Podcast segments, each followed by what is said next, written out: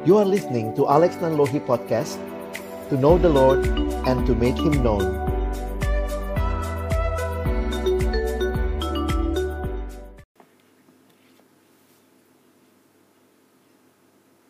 Mari berdoa sebelum kita membaca merenungkan kebenaran firman Tuhan. Kami datang dalam ucapan syukur ya Tuhan. Di hari perhentian yang kau berikan menjadi kesempatan bagi kami beribadah memuji memuliakan namamu dan juga kami diberikan kesempatan memperingati kelahiranmu, mengingat rayakan karya Tuhan yang nyata bagi kehidupan kami. Sebentar kami akan membuka firman-Mu ya Tuhan. Firman-Mu adalah firman yang hidup dan yang menghidupkan. Firman yang kudus dan yang menguduskan setiap kami. Firman yang tidak berubah, tetapi firman yang kami percaya sanggup mengubah kehidupan kami. Itu yang kami rindukan Tuhan, menjadi bagian dari setiap kami yang kembali membaca, merenungkan kebenaran firman-Mu. Berkati baik hambamu yang menyampaikan dan semua kami yang mendengar. Tolonglah Tuhan, agar kami bukan hanya jadi pendengar-pendengar firman yang setia, tapi mampukan dengan kuasa dan pertolongan dari rohmu yang kudus, kami dimampukan menjadi pelaku-pelaku firman-Mu di dalam kehidupan kami, di dalam keseharian kami. Bersabdalah ya Tuhan, kami umat-Mu sedia mendengarnya. Di dalam satu nama yang kudus, nama yang berkuasa, nama Tuhan kami Yesus Kristus, Sang Firman yang hidup. Kami menyerahkan pemberitaan firman-Mu. Amin. Shalom, selamat siang Bapak Ibu Saudara yang dikasihi dalam Tuhan Yesus Kristus. Keluarga besar dari Departemen IPD, FKUI, RSCM, dan juga Rumah Sakit Cecaring yang hadir pada hari ini dalam bagian firman Tuhan yang akan kita sama-sama renungkan hari ini, kita akan melihat tema yang diberikan kepada kita. Ini merupakan tema yang diusung bersama oleh Persekutuan Gereja Indonesia dan juga Konferensi Wali Gereja Indonesia di dalam Natal 2021 yang sudah kita lewati. Cinta kasih Kristus yang menggerakkan persaudaraan. Saya akan menyampaikan bagian firman Tuhan dan nanti Romo juga akan memberikan pesan renungan Natal bagi kita sekalian. Tama-tama kita sudah melewati ya tanggal 25 Desember di bulan yang lalu. Inilah Natal kedua yang kita rayakan di dalam pandemi. Dan kita juga sudah melewati apa yang kita lihat masuk dalam tahun yang baru, yaitu tahun 2022. Izinkan saya menyampaikan selamat Natal dan juga selamat tahun baru. Nah, menarik sekali kalau kita kembali merenungkan tentang Natal. Ini hal yang mungkin setiap tahunnya karena dekat dengan bulan Desember, jadi bulan diskon akhir tahun, mungkin muncul pertanyaan apa saja yang paling kita ingat pada saat merayakan Natal? Apakah hanya hal-hal yang ada seperti ini? Ini adalah kemeriahan Natal. Santa Claus, pohon Natal, kue-kue, kado. Tetapi tentu kita tidak menolak kemeriahan Natal. Tetapi mari kita tidak kehilangan esensi Natal yang sesungguhnya. Seorang teolog Indonesia pernah menulis dalam satu tulisan tentang Natal dan dia mengatakan demikian. Mungkin kalau Yesus ikutan Natal kita sekarang, Yesus pun akan terbengong-bengong kagum, saudara. Karena Yesus mungkin akan bertanya, apa hubungannya semua ini dengan saya? Apa hubungan Yesus sama Santa Claus? Saudara sepupu. Tidak, saudara ya. Sehingga kalau kita bicara tentang Natal, mari kita ingat Natal artinya lahir. Dan siapa yang lahir pada waktu Natal? Bukan Santa Claus. Bukan Frosty the Snowman. Tetapi Yesus Kristus. Christmas is Jesus' birthday. Karena itu sebuah ungkapan yang menarik dalam pertanyaan menanyakan demikian. What is the most important thing about Christmas? The most important thing about Christmas is the first six letters. C H R I S T. Christ. Bayangkan Christmas without Christ. Tinggal mas. ya, ini bukan perayaan mas-mas saudara yang dikasihi Tuhan. Nah, hari ini kita kembali merayakan Natal yang sekali lagi mengingatkan kita seperti tema hari ini, bagaimana cinta kasih Kristus. Karena itu saya ingin mengajak kita waktu bicara love, kasih, cinta, mari kita belajar melihat dari satu bagian firman Tuhan. Saya mengambil di dalam 1 Yohanes pasal yang keempat ayat 9 sampai 10. Sebelum nanti kita kembali ke tema utama kita. Di dalam 1 Yohanes 4 ayat 9 dan 10, Rasul Yohanes dipakai Allah menuliskan bagian ini. Dalam hal inilah kasih Allah dinyatakan di tengah-tengah kita, yaitu bahwa Allah telah mengutus anaknya yang tunggal ke dalam dunia, supaya kita hidup olehnya. Inilah kasih itu. Bukan kita yang telah mengasihi Allah, tetapi Allah yang telah mengasihi kita dan yang telah mengutus anaknya sebagai pendamaian bagi dosa-dosa kita. Saya ingin mengajak Bapak Ibu Saudara memikirkan tentang kasih Allah. Karena hari ini kita bicara cinta kasih Kristus. Kita pelajari dulu, cinta kasih Kristus itu cinta kasih yang seperti apa? Ketika kita berbicara tentang kasih, jangan lupa Dunia pun berbicara tentang kasih, dunia pun berbicara tentang cinta. Tetapi kalau kita lihat apa yang Alkitab sampaikan, bahwa Allah adalah kasih. Menarik sekali, saudara. Kasih tidak dimulai dari manusia, tetapi kasih dimulai dari Allah. Itu yang kita lihat dalam bacaan kita tadi. Dan juga di dalam 1 Yohanes 4 ayat 16 dikatakan Allah adalah kasih.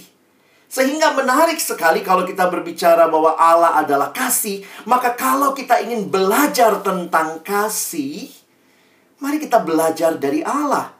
Bukan sekadar belajar kasih cinta dari dari apa? Drama Korea, dari sinetron, sekarang ada sinetron ya, Ikatan Love ya. Dan kita melihat bukan sekadar berbicara apa yang dunia tawarkan tentang kasih. Mari kita melihat apa yang Allah nyatakan ketika berbicara tentang kasih. Menarik sekali saya menyimpulkan dalam berbagai bagian yang kita baca tadi bahwa bukti kasih Allah kepada kita adalah dengan memberikan anaknya. Saudara, mari perhatikan sebentar bagian ini. Bukti kasih Allah adalah memberikan anaknya. Saya ingin mengajak kita memperhatikan ayat-ayat yang kita sudah baca di dalam 1 Yohanes 4 ayat 9 dan ayat yang ke-10. Kalau saudara memperhatikan bahwa hampir setiap kali, perhatikan kalimat saya ya, hampir setiap kali Rasul Yohanes menuliskan tentang kasih, dia mengkaitkan dengan Allah memberikan anaknya. Baik dalam tulisan yang kita temukan di dalam kitab Injil, maupun juga di dalam surat-surat Yohanes. Hampir setiap kali waktu bicara tentang kasih Allah, Rasul Yohanes tidak sedang mendefinisikan kasih, tetapi dia menunjuk kepada satu perbuatan kasih, tindakan kasih yang luar biasa. Mari perhatikan sebentar. Ketika dituliskan di dalam 1 Yohanes 4 ayat 9, dan inilah kasih Allah Bukannya dia menjelaskan dalam definisi yang panjang, tetapi dia menunjuk kepada tindakan kasih yang Allah lakukan, yaitu Allah telah mengutus anaknya yang tunggal. Dan di dalam ayat yang ke-10 pun demikian. Inilah kasih itu. Bukan kita yang telah mengasihi Allah, tetapi Allah yang telah mengasihi kita dan sekali lagi menunjuk kepada Allah yang telah mengutus anaknya Bahkan ayat yang terkenal kalau kita ingat di dalam Yohanes 3 ayat 16. Dalam percakapan Yesus dengan Nikodemus, Rasul Yohanes merekam catatan itu dengan menuliskan, "Karena begitu besar kasih Allah akan dunia ini." Tetapi yang diberikan di sini bukanlah sekali lagi definisi kasih, tetapi menunjuk kepada satu tindakan kasih, satu perbuatan kasih, yaitu Allah telah mengaruniakan anaknya yang tunggal. Karena itu, saya mengutip yang dikatakan oleh almarhum pendeta Billy Graham Dia berkata Allah membuktikan kasihnya pada kayu salib ketika Kristus digantung berdarah dan mati. Itulah saatnya Allah berkata kepada dunia, Aku mencintaimu. I love you. Mungkin saudara berpikir hari ini Natal Pak, kenapa bicaranya kok tentang kematian Kristus? Tetapi ini adalah satu paket Bapak Ibu Saudara sekalian Jangan meromantiskan Natal seolah-olah itu hanyalah sebuah situasi ada bayi lahir. Kayaknya kalau seperti itu bayangan kita, kita lupa bahwa bayi yang lahir di waktu Natal, Sang Kristus itu dia bertumbuh besar. Dia hidup, dia melayani, dia menderita, dia bahkan mati dan dia bangkit. Dia naik ke surga dan dia berjanji akan datang kali yang kedua.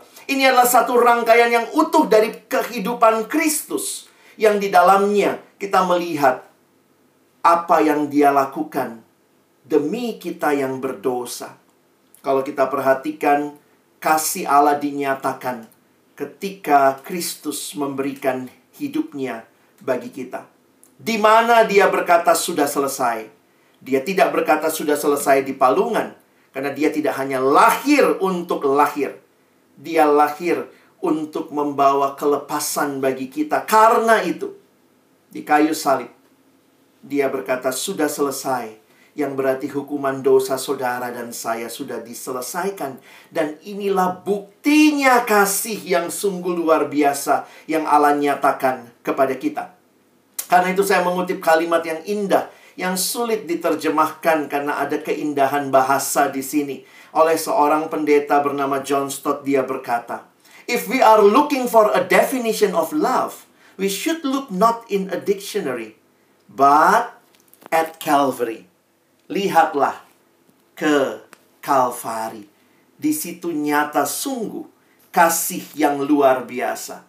Kalau generasi ini ditanya, kasih, love. Kalau foto semua langsung ya, tangannya begini saudara ya, sarange, sarange ya. Nah, ini bahasa generasi ini love, love seperti Korea. Apakah ini love? No. This is not love. But this is love. Inilah kasih sejati itu. Allah mengaruniakan anaknya yang tunggal. Apa tujuannya? Kalau saudara memperhatikan tujuan dari Allah mengaruniakan anaknya yang tunggal, perhatikan bacaan kita. Supaya kita hidup olehnya. Ayat yang ke-10. Sebagai pendamaian bagi dosa-dosa kita. Ada masalah apa dengan hidup manusia di dalam dosa?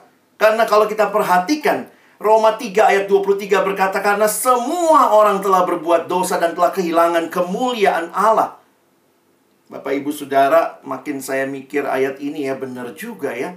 Kalau kita menghayati what is the real pandemic ya. Orang bilangnya uh, ya COVID sekarang ya. COVID disebut pandemi karena terjadi di banyak tempat hampir di seluruh dunia. Tapi jangan lupa, tidak semua orang kena COVID. Ada yang buktinya tidak kena COVID sampai hari ini. Sehingga waktu bicara dosa, dosa ini adalah pandemi yang sesungguhnya. Actually, sin is the real pandemic. Karena semua orang tanpa kecuali jatuh di dalam dosa. Dan realita ini yang digambarkan di dalam bahasa Yunani yang dipakai di perjanjian baru. Salah satu bahasa yang menggambarkan dosa adalah hamartia Harusnya kalau orang memanah itu kena bidang sasaran panah. Nah, ketika tidak kena bidang sasaran itu, itu yang disebut hamartia. Meleset dari sasaran. Tidak tepat sasaran, tidak kena sasaran. Itulah hidup di dalam dosa. Harusnya saudara dan saya hidup memuliakan Allah. Jadi kita dicipta untuk memuliakan Allah. Eh, meleset. Kita malah memuliakan diri sendiri kita bukannya mengikuti kehendak Allah, tapi kita mengikuti kehendak diri kita sendiri. Sehingga waktu bicara dosa, fokusnya adalah aku, aku, dan aku. How do you spell sin? Kalau kita lihat, how do you spell sin? S-I-N. What is sin? Sin is the I in the center. Aku yang paling utama, yang paling penting aku puas, aku senang, aku untung, aku aman, akulah segala-galanya. Bukan Allah, bukan sesama. I am everything.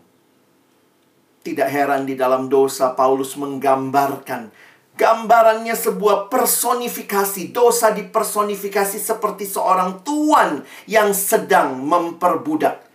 Karena itu dikatakan yang di dalam dosa adalah hambanya dosa. Terikat di dalam dosa.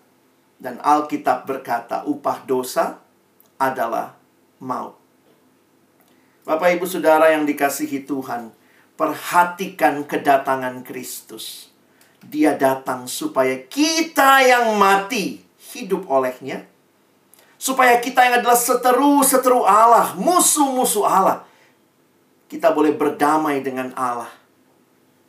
Dan sekali lagi dengan pengorbanannya di kayu salib. Yesus hendak mengatakan kepada kita, I love you. Aku mencintaimu. Bapak Ibu, saudara yang dikasihi Tuhan, mengapa hal ini begitu penting? Karena dunia juga sekali lagi bicara love, betul? Tetapi kasihnya dunia adalah kasih yang terbatas dengan perasaan. Di dalam Alkitab perasaan memegang peranan penting, tapi ingat perasaan bukan penentu kebenaran. Karena itu, kasih kita yang diteladankan oleh Kristus diikat oleh komitmen, bukan sekadar perasaan. Orang yang berjanji dalam pernikahan itu kan bukan sekadar perasaan. Karena kalau perasaan itu naik turun Bapak Ibu sekalian ya hari ini sayang banget, besok lagi kesel. Anggaplah kalau suami istri gitu ya, besok kentutnya bau aja kita marah. Wah, perasaan lagi kesel sama istri. Kalau seperti itu bisa terjadi kawin cerai hanya karena perasaan. Lagi nggak mood nih, udah ceraiin. Tetapi kekristenan tidak berbicara kasih dari sekadar perasaan. But love is more than feeling. Love is commitment. Dunia bicara kasih tapi egois. Dunia bicara kasih tapi bukannya kasih gitu ya. Makanya ada yang bilang begini Bapak Ibu sekalian ya, perhatikan. Katanya bahasa Indonesia dari berbagai bahasa di dunia, bahasa Indonesia itu paling gampang menjelaskan kasih. Kenapa? Apa itu kasih? Kasih ya kasih. Misalnya gitu ya, kalau saya punya benda ini ya. Apa itu kasih? Kasih ya kasih. Love is giving. Love is not taking. If love is taking, taking, taking, that is not love, Bapak Ibu sekalian. That is rampoking. Love is giving. Dunia bicara kasih, tapi kasihnya terbatas. Karena itu ketika hari ini kita bicara cinta kasih Kristus, Bapak Ibu mengerti dulu seperti apa kasih ilahi itu karena saudara dan saya diminta mengasihi sesama dengan cinta kasih Kristus. Cinta kasih yang diteladankan dengan pengorbanan Kristus di kayu salib. Kasih yang nyata dari Allah adalah kasih yang aktif, kasih yang inisiatif, kasihnya nyata bukan teori, bukan wacana. Dan kasihnya itu memberikan yang terbaik bagi kita. Tuhan tidak menunggu. Beres dulu baru saya kasihi kamu kasih Allah Roma 5 ayat yang ke-8 Kristus mati bahkan ketika kita masih berdosa. Ini kasih yang Allah teladankan dan cinta kasih Kristus yang kita alami. Cinta kasih itu yang Tuhan mau Bapak Ibu Saudara juga nyatakan ke sekeliling kita. True love is about giving everything and expecting nothing sebagai orang-orang yang ada di dunia kesehatan, di dunia medis, berjumpa dengan orang-orang yang dalam pergumulan sakit penyakit. Saya makin meyakini kita butuh kasih Allah. Kasih yang giving everything. Expecting nothing. Wah, mungkin Bapak Ibu bilang, wah, Pak Pendeta, saya juga masih punya keluarga yang harus dihidupi ya. I am expecting something lah ya.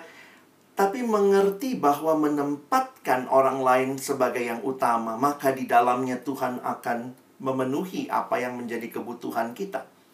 Tetapi pertanyaannya apakah benar-benar kasih Kristus yang menguasai hidup kita sehingga nyata lewat perbuatan-perbuatan kita Jadi bagaimana Bapak Ibu Saudara seharusnya kita merayakan Natal? Natal itu apa sebenarnya ya? Sebuah perenungan yang menarik berkaitan dengan tema kasih ini. Christmas is it about giving or about taking? Banyak orang Kristen mengaku anak Tuhan, tetapi ternyata semangatnya nggak seperti Tuhan, saudara ya. Semangatnya ngerampok, taking. Ya ya kalau datang Natalan offline nah pertanyaannya gitu. Eh, apa makanannya? Pertanyaannya ah da dapat apa tahun ini uh, souvenirnya? Oh tumbler lagi tumbler lagi. Bulan lalu eh, tahun lalu seperti itu. Jadi banyak kali orang datang bukannya belajar memberi tetapi apa yang saya dapat apa yang saya dapat apa yang saya dapat. Bayangkan kalau semangat ini yang mewarnai kehidupan persekutuan kita But Christmas is about giving. Natal pertama sebenarnya Allah yang memberi kado kepada kita. Dan itu kado yang terindah yaitu anaknya sendiri. Bapak ibu saudara paling males kalau tukar kado, biasa gitu ya. Terus kalau tukar kado nggak janjian, tiba-tiba pada beli macam masing-masing, lalu nanti kita dapat barang yang kita nggak butuh gitu ya. Jadi kadang-kadang ada kado-kado yang kita nggak butuh gitu. Tetapi ketika Natal, Allah paling tahu pergumulan kita. Dan karena itu dia memberikan anaknya sebagai kado utama bagi kita. Satu gambar yang saya nikmati kalimatnya. Karena jarang dapat gambar seperti ini. Bapak Ibu lihat ya.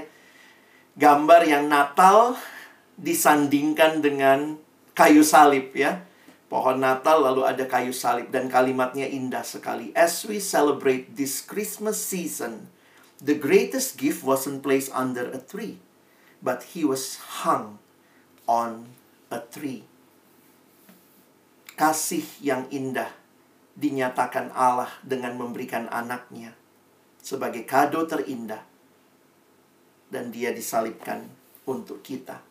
Natal menjadi awal perjalanan cinta kasih Allah dan digenapkan dalam karya Kristus yang luar biasa. Hanya ketika Bapak, Ibu, Saudara, dan saya mengalami kasih ini, barulah tema ini make sense buat kita. Cinta kasih Kristus menggerakkan persahabatan, persaudaraan, tapi kalau kita nggak alami cinta kasih Kristus, kita tidak menerima Yesus sebagai Tuhan dan Juru Selamat, tidak mengalami cinta kasihnya, kita mau bagikan apa? Menggerakkan persaudaraan. Saudara yang dikasihi Tuhan, saya selalu ingat kalau naik pesawat ya, Bapak Ibu mau berapa puluh kali sudah naik pesawat gitu ya, kita nggak bisa bilang tolong dong di skip bagian depannya, nggak gitu ya maka waktu naik pesawat biasanya kan diminta gitu ya ada ada pengumuman cara menggunakan sabuk pengaman, pelampung. Nah, ini salah satu yang menarik bagi saya. Setiap kali dikatakan jika tekanan udara di kabin mendadak menurun, maka masker oksigen seperti ini akan keluar dari panel di atas Anda. Tarik masker menutupi mulut dan hidung, kalungkan talinya di kepala dan bernafaslah seperti biasa. Wah, sampai situ sih aman Bapak Ibu ya. Tapi saya terkesan selalu dengan kalimat berikutnya. Bagi Bapak Ibu Saudara yang bepergian dengan orang yang membutuhkan pertolongan, maka pakailah masker Anda lebih dulu, lalu kemudian menolong yang lain. Bapak Ibu waktu saya renungkan hal ini, wow ini Kristen banget nih. Alkitabiah sekali. Kenapa Tuhan mengasihi saudara dan saya? Supaya waktu kita sudah dikasihi, kita nolong orang lain mengerti kasih Tuhan. Jangan merasa yang penting saya udah pakai maskernya, I live for God, saya dengan Tuhan, saya indah sekali. No. Perhatikan apa yang dituliskan di 1 Yohanes 4. Tadi kita baca ayat 9 dan 10. Lanjutannya ayat 11. Saudara-saudaraku yang kekasih, jikalau Allah sedemikian mengasihi kita, maka haruslah kita juga saling mengasihi. Dan itu juga tema Natal kita. Karena kamu telah menyucikan diri oleh ketaatan kepada kebenaran sehingga kamu dapat mengamalkan kasih persadaran yang tulus ikhlas. Hendaklah kamu bersungguh-sungguh dan saling mengasihi dengan segenap hatimu. Bapak, ibu, saudara, semangat Natal adalah semangat memberi yang terbaik. Pertama-tama kepada Allah, di dalam ketaatan kita, tetapi juga mengasihi sesama sebagai perwujudan memberikan yang terbaik kepada sesama. Let there be love shared among us. Kita sudah ada di tahun yang baru 2022. Situasinya masih pandemi. Bapak Ibu Saudara yang ada di garis depan, saya pikir juga berhadapan langsung, maka kiranya kasih itu memenuhi hati kita untuk kita juga keluar dan mengasihi dengan tulus. Memang tidak semua kita bisa hadir di semua tempat, tapi kita bisa berdoa. Kita bisa berdoa untuk setiap situasi yang kita tahu dan mungkin kita dengar. Lalu di dalam bagian kita miliki kasih yang aktif, inisiatif, peka lihat kebutuhan orang lain. Jangan fokus kepada apa yang Bapak Ibu Saudara tidak miliki ya. Kadang-kadang kita mau nolong orang tapi kita merasa, wah saya nggak punya ini, saya nggak punya itu. Bersyukur untuk apa yang kita miliki dan belajarlah berbagi dengan orang lain. Sehingga hanya ketika kita mengalami cinta kasih Kristus, maka kita pun akan keluar membawa kasih itu di sekeliling kita. Bapak Ibu, saya tutup dengan sebuah pertanyaan yang pernah ditanyakan kepada Santo Agustinus. Satu waktu ditanya kepada Santo Agustinus, bagaimana bentuk dan rupa kasih itu? Lalu Santo Agustinus menjawab, kasih memiliki tangan untuk menolong orang lain. Kasih memiliki kaki untuk menghampiri mereka yang miskin. Kasih memiliki mata untuk melihat kebutuhan-kebutuhan orang lain. Kasih memiliki telinga untuk mendengar rintihan mereka yang menderita. Demikianlah rupa kasih. Kasih bukan wacana, tetapi sebuah tindakan nyata. Allah mengasihi kita dengan memberikan dirinya, the best of Him for us. Dan kita dipanggil bukan hanya mewacanakan kasih, mendiskusikan kasih, tetapi mendemonstrasikan kasih melalui seluruh hidup kita, tangan kita, kaki kita, mata kita, telinga kita. Biarlah menjadi alat kasih Tuhan untuk boleh mengalami tema hari ini. Cinta kasih Kristus menggerakkan persaudaraan. Amin. Mari berdoa. Terima kasih untuk kebenaran firman-Mu. Tolong kami menerima kasih Allah, mengalaminya, dan juga membagikannya. Karena itulah yang Tuhan inginkan ketika kami telah dikasihi, supaya kami menolong orang lain juga boleh mengalami kasih, melihat siapa Allah yang mengasihi mereka.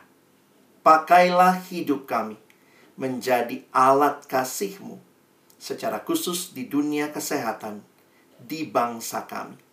Dalam nama Tuhan Yesus yang mengasihi kami, kami sudah berdoa, bersyukur. Amin.